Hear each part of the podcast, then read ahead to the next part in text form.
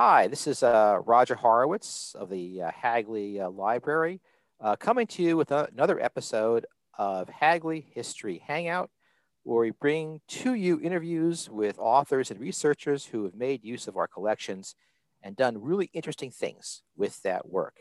Uh, today, uh, we're with Wendy Woloson, who is a longtime friend of Hagley and currently the acting chair of the Department of History at Rutgers University Camden. Wendy, thank you for coming and talking with us today. Thank you for having me. This is very exciting. Well, uh, I'm, as you know, I've been looking forward to this book for a long time. Uh, the book, uh, the book is called uh, "Crap," and the subtitle is "A History of Cheap Stuff in America." Uh, Wendy has done some papers at Hagley about that, so um, this is great uh, for her to be able to talk about it. Um, so let me ask you to start off, Wendy. Tell us what inspired you to write this book. What questions drove you to engage in this this project? Sure. So yeah, that's a that's a great question. Um, I am a scholar of material culture and consumer culture, especially in the 19th century. Um, and the more research I did, the more I became, frankly, kind of frustrated by what I was finding in the literature, particularly about material culture studies. Um, you know, I'd read these great, lavishly illustrated books on, say, Fabergé eggs or Chippendale chairs or masterworks. And, and that's great. You know, there's nothing wrong with those objects or the study of those objects. But, you know, I came to think, well, this these objects were rarefied things and not the things that ordinary people surrounded themselves with, or indeed what most of us have in our own homes today. And, you know, I thought it was really curious that nobody had taken these very prosaic objects more seriously and interrogated um, what they meant to people in the past, especially um, it, you know, as the consumer revolution was unfolding, and what they mean to us today. And so I just started to um, get more curious about that and, and wanted to dig into that a little bit more. Um, and also to better understand not just the ma- material objects themselves, but you know, a kind of to understand like the intellectual history, if you will, of ordinary people, um, which I think was often recorded in their things, or at least that's the evidence that we have left of um, this kind of intellectual history. So, sort of a history of popular material culture. Right, just or, ordinary goods for ordinary people. And it struck me that like nobody had really done this before. Um, and so it wasn't, to be clear, it wasn't just the, the novelty of the project that attracted me to it, but I really felt like we need to understand more about um, the things that surround our lives today and, and the history, the deeper, much deeper history um, of, of those things, where those things came from, and how we came to be um, the consumers that we are today. Well, perhaps appropriately, I do see Elvis on your right shoulder there, holding yeah. up the book. Uh, yeah. Uh, there, uh, there you go. I mean, and he's he's flocked. This is like a velveteen flocking that you know. It's like I love this thing. well, before I ask you the big, the big, bigger questions, let's just talk about Elvis for a second here. You have an Elvis there, and you love it. Yeah. Can you look at yourself as a consumer and say why Elvis in this kind of setting, which of course is not something that you have a scholarly interest in or anything like that? Why Elvis? What, what so, does mean well, I love this particular object because let's get him in camera because it's because it's Elvis. So he's this iconic American symbol. He's also been appropriated for very kitschy things. So you know he's got another um, layer of meaning here. And then this particular one is homemade. So he's got like his so you can see his features are like hand painted. And as I said, like he's got this velveteen kind of finish and then you know like it's sort of slap it's hard to see but um but you know like there's paint that's been sort of so so it's kind of this this quaint and sincere yet kind of crappy object. And i just i just love him so much. Very appropriate. So so let's let's let's kind of you know telescope this back out there. And, and can sure. you can you tell us what you mean by crap and can you tell us some of the varieties of crap that you look at in your book? Those are two separate questions, but okay, yeah. because one thing which is which is nice about your book, among many things that's nice about your book, is you break it down into some different varieties. That you create some right. categories out of this broad term. Uh, tell us kind of how you approach sorting out this notion of crap and giving it diff- some sort of uh, definition. Yeah, that's that's a great question. So first, like, what do I mean by crap? And so for me, crap isn't like one particular thing, but it's a state of being of things. So, um, crappiness, the degree of crappiness is, you know, in my mind, the um, the distance between what something promises and what it actually delivers. Um, so these things are things that are often cheaply made things that promise to do like miracle. We, we can talk about gadgets but you know like these miracle things that will will do these perform these things effortless, effortlessly and easily um, but like don't work very well or create more work um, for you. They're often things that we don't need that don't last very long and and often things that we don't even want but just kind of end up accumulating in our in our lives. And i'm speaking about this in the present tense but this was this was no less true for people in the past as well. Um, and the varieties of crap is actually real, that question is related to your first question because things are crappy in different ways. And so um, the way that i chose to organize my book was really around genres of goods that are crappy in particular ways. So gadgets are um, overpromise about function, mass produced collectibles overpromise about value, um, and um, you know cheap goods, variety goods, five and dime goods overpromise about um, sort of economic value. Um, so I try to unpack the ways that these things are crappy in different you know in in in their own in their own ways.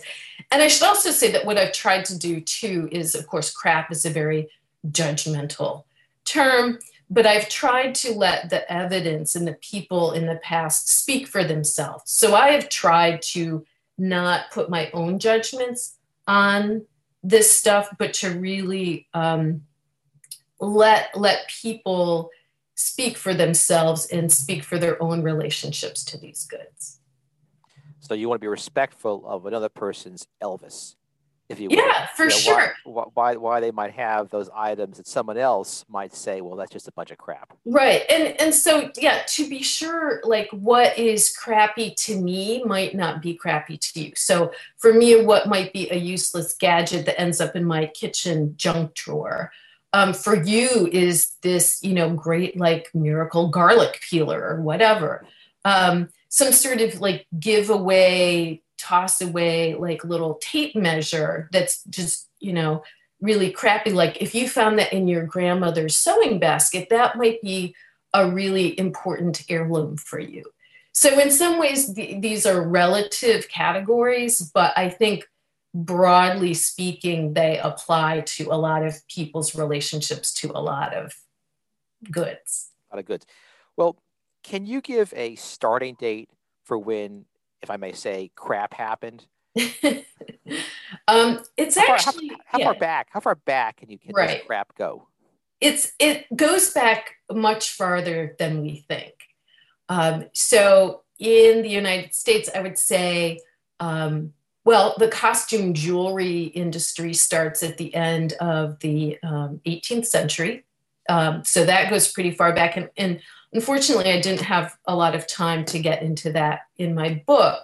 But one of the things that I do talk about in my book is like after the War of 1812 and the embargo, um, you know, there's this this um, glut of goods over, you know, in Great Britain that they can't sell to Americans. And then after the embargo ends, um, they start shipping the stuff to American shores in the early um, 1820s, late 18 teens, early 1820s. And this is stuff that has been, you know, stored up in warehouses over there um, that they haven't been able to, to um, sell to their own home markets because th- these are like textiles that the color fades or cutlery that of brittle metal because it hasn't been hardened properly you know just like really cheap shoddy stuff that they can't sell over there. Right crap there's, in other words. It's crap it's crap right. But there's such a pent up demand for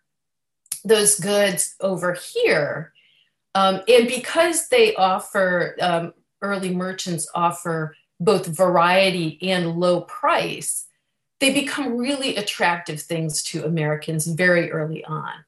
Um, and so the cheap goods stores, which are the um, you know the progenitors to like the five and dimes, those start to appear in um, American cities in in the early 1820s, offering cheap variety goods um, for American consumers, and they you know, consumers love this stuff.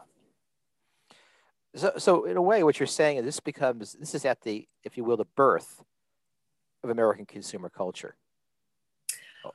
Yeah, I mean, I kind of think so, or at least the birth of kind of what I call the, you know, the throwaway culture. I mean, um, this this is sort of the the the origins of people's um, change in relationship from a more conservative relationship to the things that they own, um, where they care for things very carefully. They own very few objects that they pass down over generations, and those objects often perform various functions. You know, like your sturdy table might be your workshop during the day.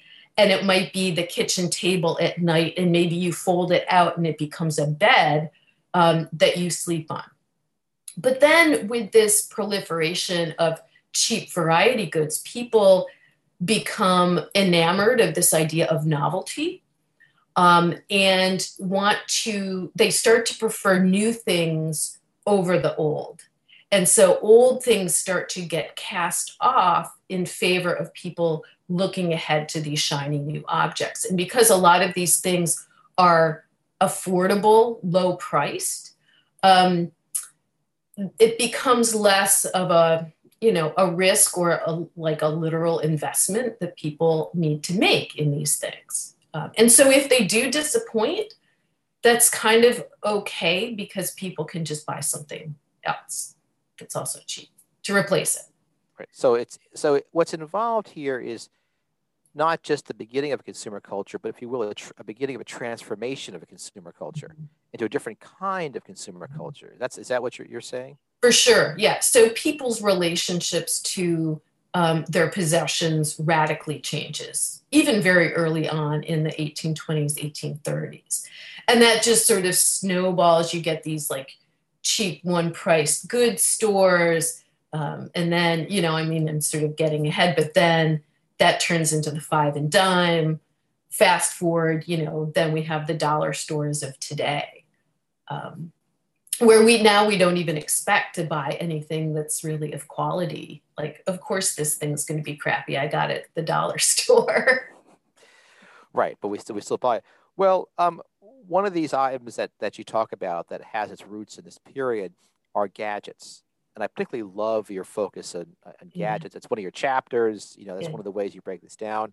So let's talk about gadgets for a little bit. Sure. Tell us what you mean by gadgets.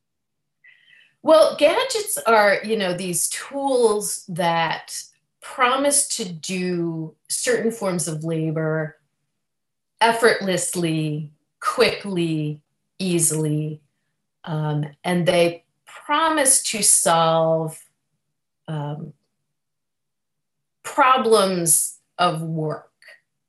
And in that end up changing people's relationship to work um, why i say they're crappy is because they often don't live up to those promises. And those promises are often, um, as I said before, things that promise magic or miracles or you know effortless whatever weight loss or fixing your balding hairline or um, you know even something like peeling potatoes. A lot of these gadgets are um, are centered around the home and in particular the kitchen. And so they promise to do all of these things very quickly very easily but often don't work or create more work because you have to clean them or whatever. Or you know one of my favorites is the multi tools that promise to do like 10 things in one but don't really do any of them very well. Um, there's there's an illustration in my book for this thing that's both a hatchet and a hammer. And i think that you would actually like hurt yourself if you use this thing for either of those functions. But but you know that is kind of the epitome of of gadgets is this sort of extreme utility this extreme function um, that just negates itself.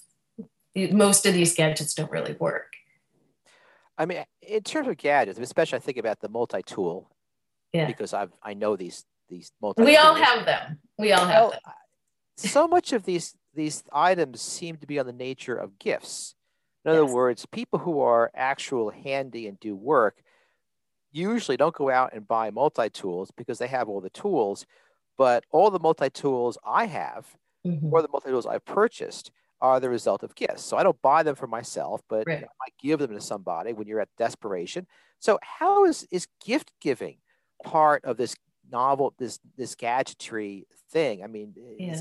the individuals who want to solve the problem or is it people who feel that gifts are necessary who are part of part of that that that market i mean that's that's an an excellent question um and and now that you mention that i think i like i have two or three multi tools and they were they also came to me as gifts.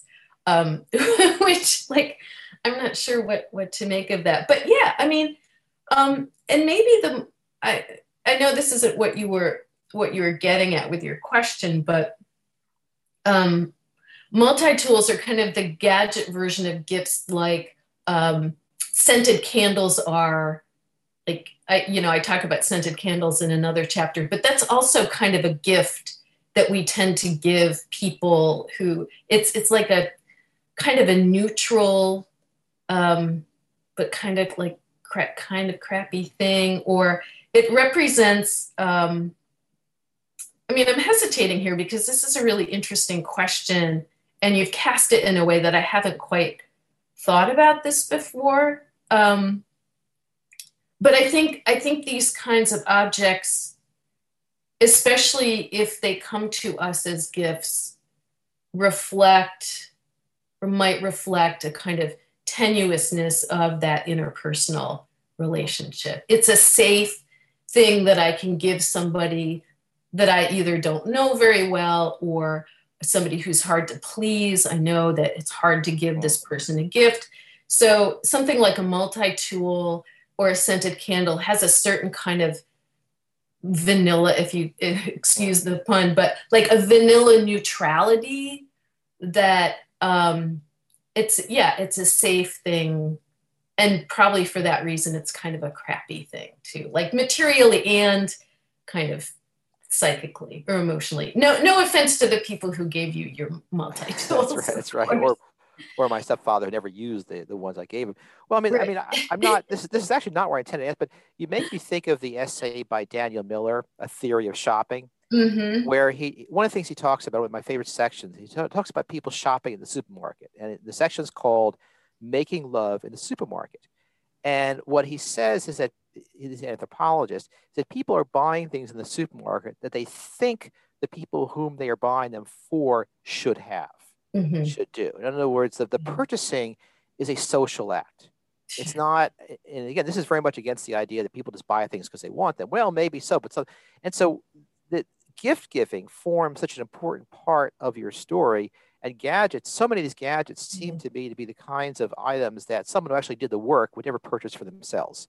right. because they would have a better sense of what actually would be useful. And as part, right. so that's why I, I, really wonder about to what extent it's just sort of relationship of gift giving that facilitates these kinds of these kinds of transactions. Yeah, and you know, um, so I, you know, I don't really talk about gift giving in terms of gadgetry, but where that becomes more, to me, more interesting is in the like the free giveaways, the business gifts, the advertising specialties, you know, the the swag, call it whatever you want, but um, to me, that's that's a really interesting facet to this, where um, the market.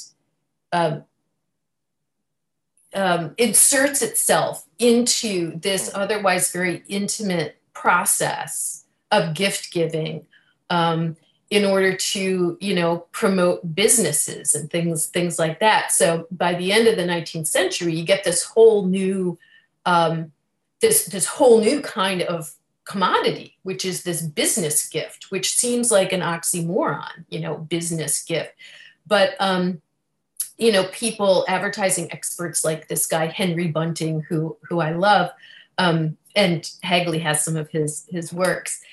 Um, wrote in like the 1890s about like entire books about advertising specialties and premiums, these giveaways, and how they would like warm the heart of the recipient if you would give them this nominal thing. And he he acknowledged that these things were crappy. He described them as being promiscuously distributed.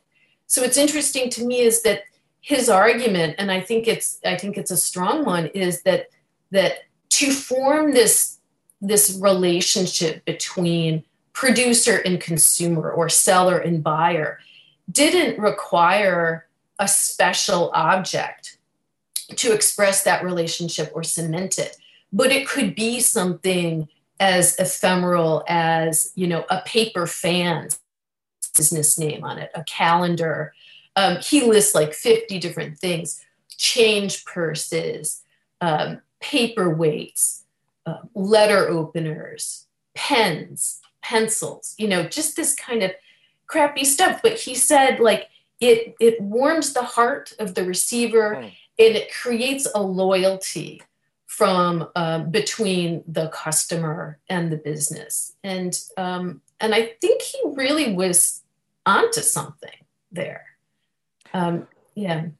But one thing you could you talk about in this section about these these these giveaways is just how big this business is. Yeah. I mean, what's give us some ideas just how it's like it's a multi-billion dollar industry today that's global, um, and you know, if, if you just think about the branded products that we have, that we, so what, one of the exercises that I do in my, um, cons- when I teach consumer culture to my undergraduates is I make them all tally the brands that are on their person and like in their backpacks and stuff. Like, how many branded things do you have?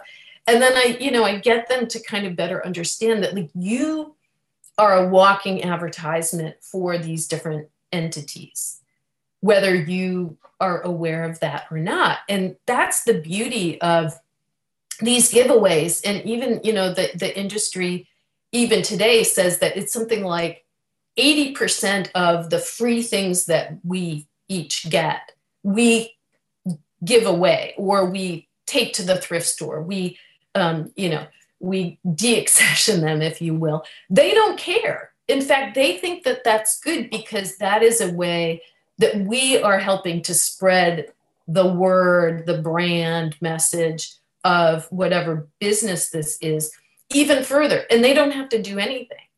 So we become not just walking kind of billboards for companies, but we also spread their word further.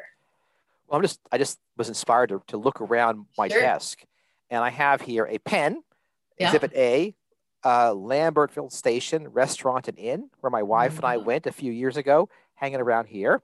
I have a cup from uh, Rutgers University that was given to me by Phil Scranton. Good. For that, um, I have a Hagley anniversary. So we have all this stuff that's around us, and one yeah. of the things I love is the way you say this stuff around you is not just a pen with a crappy pen, with a name on it or a cup that was repurposed and given to you, but this is part of a larger phenomenon yeah. that's out there in the marketplace, which is very, very big. Yeah, and and so um, and what happened over time was that the, or there's or there's by Phillies. Sure. there we right. are. Exactly. Sometimes we we buy them ourselves. Sometimes they're you know they're giveaways, but you know I've, I've got I like to say free free stuff isn't free because like if we if we go to the ball game to get the free giveaway you know um, cup travel cup like you have we often go early to make sure we can get that promotion which means we spend more at the concession stands and so on.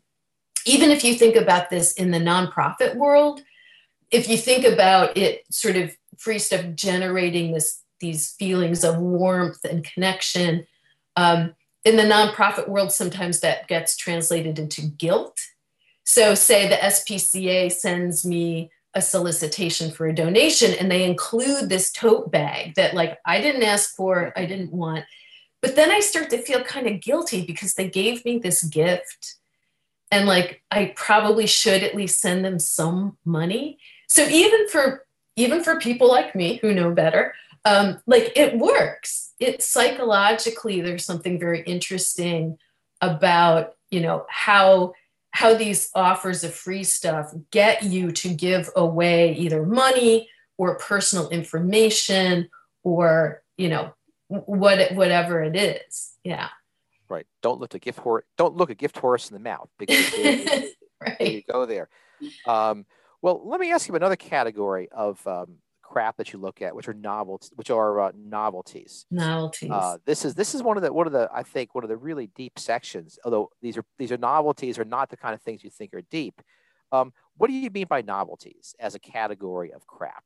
Yeah, so novelties, which I love, are um, like jokes and gags. So things like plastic vomit and exploding cigars and um, and fart powder and um, you know like snakes and cans and things things that buzz and pop and explode and um, are supposed to cause levity you know humorous things and and so on.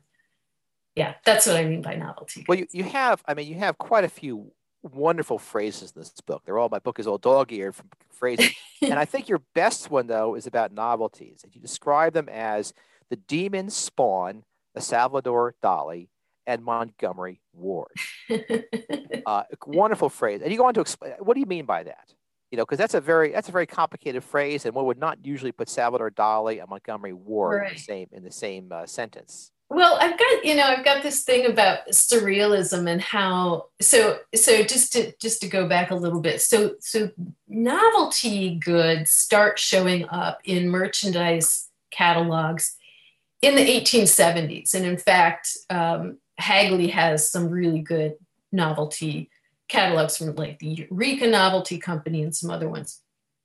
And these things mostly came from Germany, um, eventually from Japan. There, then there's a whole like global story about the sourcing of um, all sorts of forms of crap, um, which I know isn't what you asked me about. So novelties, um, but the point is that, that novelties have a pretty early um, history as well and um,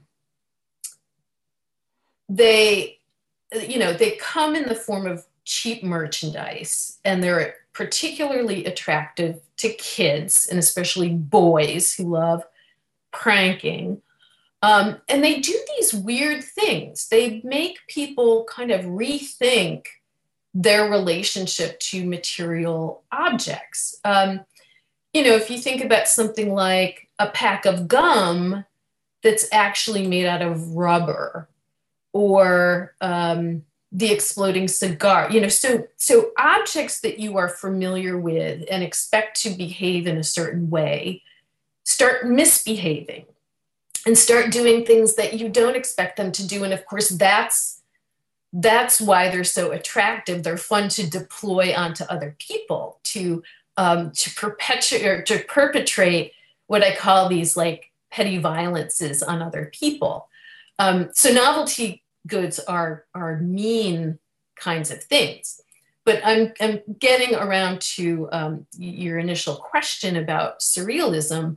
So, one of the things that I point out in the book is that um, decades before surrealism became a kind of popular or well known artistic movement, people who had bought novelty goods were already familiar with these weird, strange worlds of objects not doing what they expected them to do. And I think that's pretty interesting. Um, and, you know, I'm not sure what we can make of that, except it goes back to my larger thesis about crappy things being contradictory goods.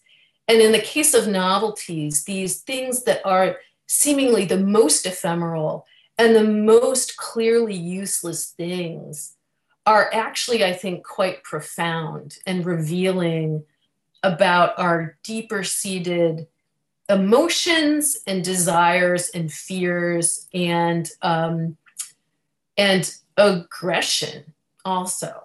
Um, so yeah. Well, let's let's talk about that aggression. I mean, you you you you towards the end of the chapter, you, you kind of really get down on novelties. You describe them as as mean spirited and corrosive.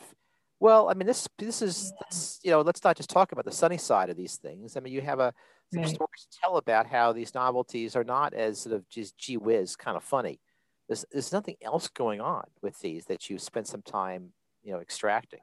Yeah, I mean, particularly the jokes and the pranks. Um, you know, the like the fake um, ink spills on a table. You know, I've got a lot of um, illustrations from catalogs that show, particularly men perpetrating these novelty, these jokes to women, and in particular, making fun of women's prescribed roles. So um, you know, there's a picture of a woman sort of freaking out about this ink that's spilled onto her beautiful table. Well, it's, you know, it's fake ink and it's, you know, a tipped over ink bottle and it's actually a piece of tin that's been colored and shaped to look like ink. But the point is that her domestic duties and all of her efforts are for naught. You know, it isn't that funny that I'm making fun of that. Or um, getting a woman a box of rubber chocolates for her birthday. That's hilarious, right? Um, you know, not really. Or having the, the fake bandage and making fun, you know, fooling a woman into thinking something bad happened to you. And then, oh, isn't that funny that actually it didn't happen? And the gender component is really interesting. And again, these novelty catalogs are, are useful in showing us how people were expected to use these things. And when they're illustrated in action, it's almost always men doing things to women or boys doing things to girls, like boys using the squirting camera on a girl. So that the girls and the women become the victims often of these these jokes, these pranks. And they're mean you know they're mean. So there's you know so there's a hierarchy reinforcement that that that's in there as part of this this appropriation of novelties. For sure. And there's also kind of a bro culture you know so men prank each other and often you know giving them sexually suggestive things you know boob cups and can I say boob cups? Um, you know, things like that. So they can become kind of risque. Um, but those are also uh, obviously um, meant to denigrate women in some way. Yeah.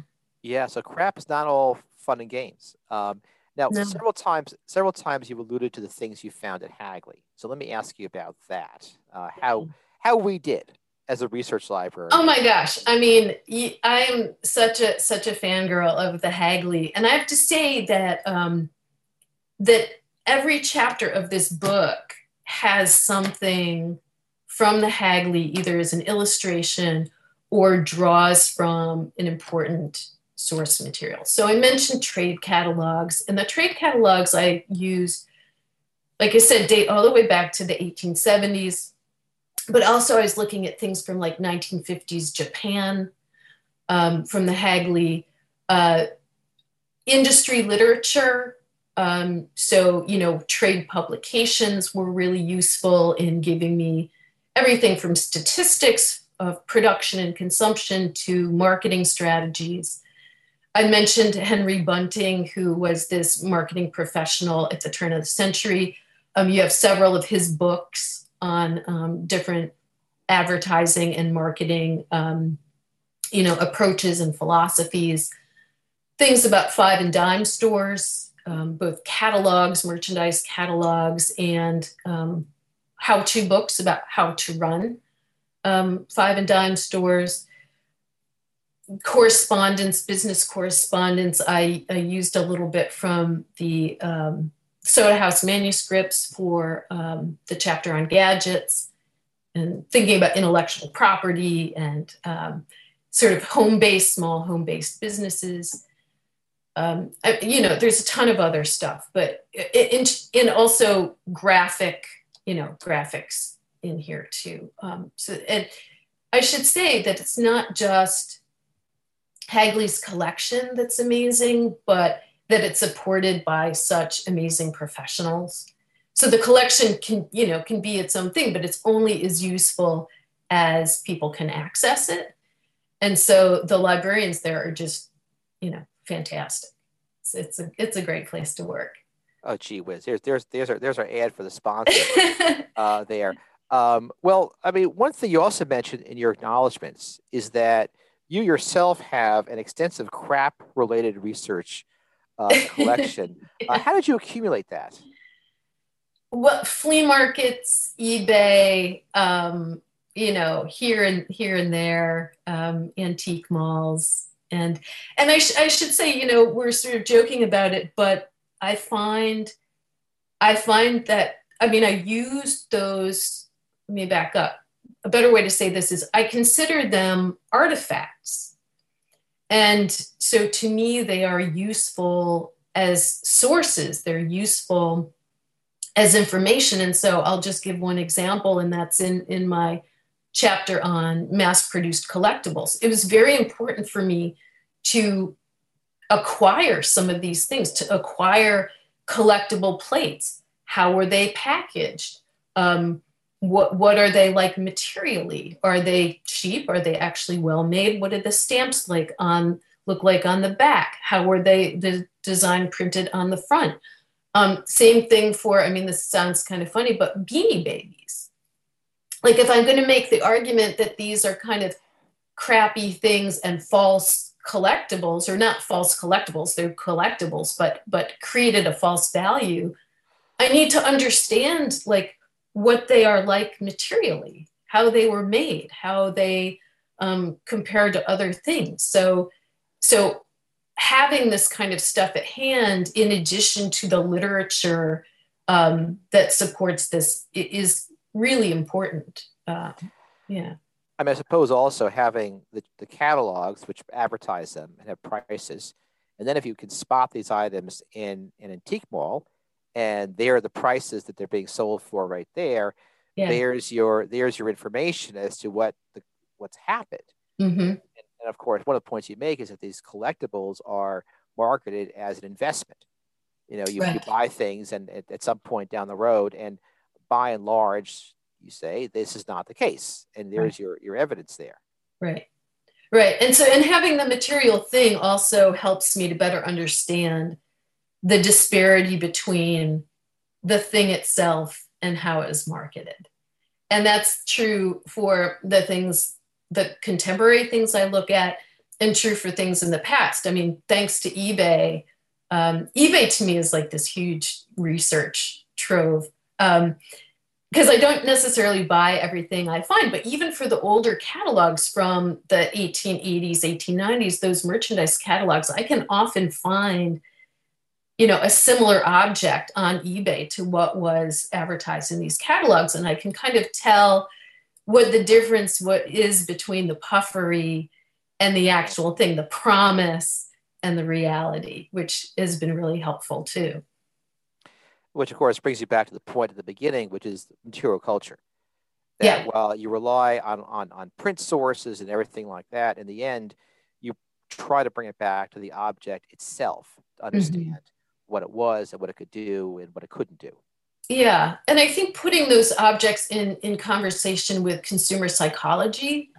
So to me, in the end, this is really a history of consumer psychology. So it's not just the crappy stuff, but why we've been so attracted to it over time. Because, you know, it's important to acknowledge that consumers have agency.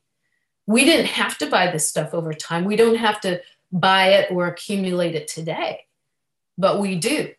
Um, and and why and so unpacking and answering that why question to me has been really important and at the forefront of, of this project. And I'll just say, as a reader, you see that answered in different ways for different mm-hmm. types of crap. Because it's, right. it's not just it's not just a blanket. There are particular reasons why Elvis is sitting on your shelf, right. you know, rather rather than the multi-tool, which right. is probably in a drawer someplace. It is, you know, not to be touched for, for until the time comes to move or, or, or clean things out. Or I need to like open a beer.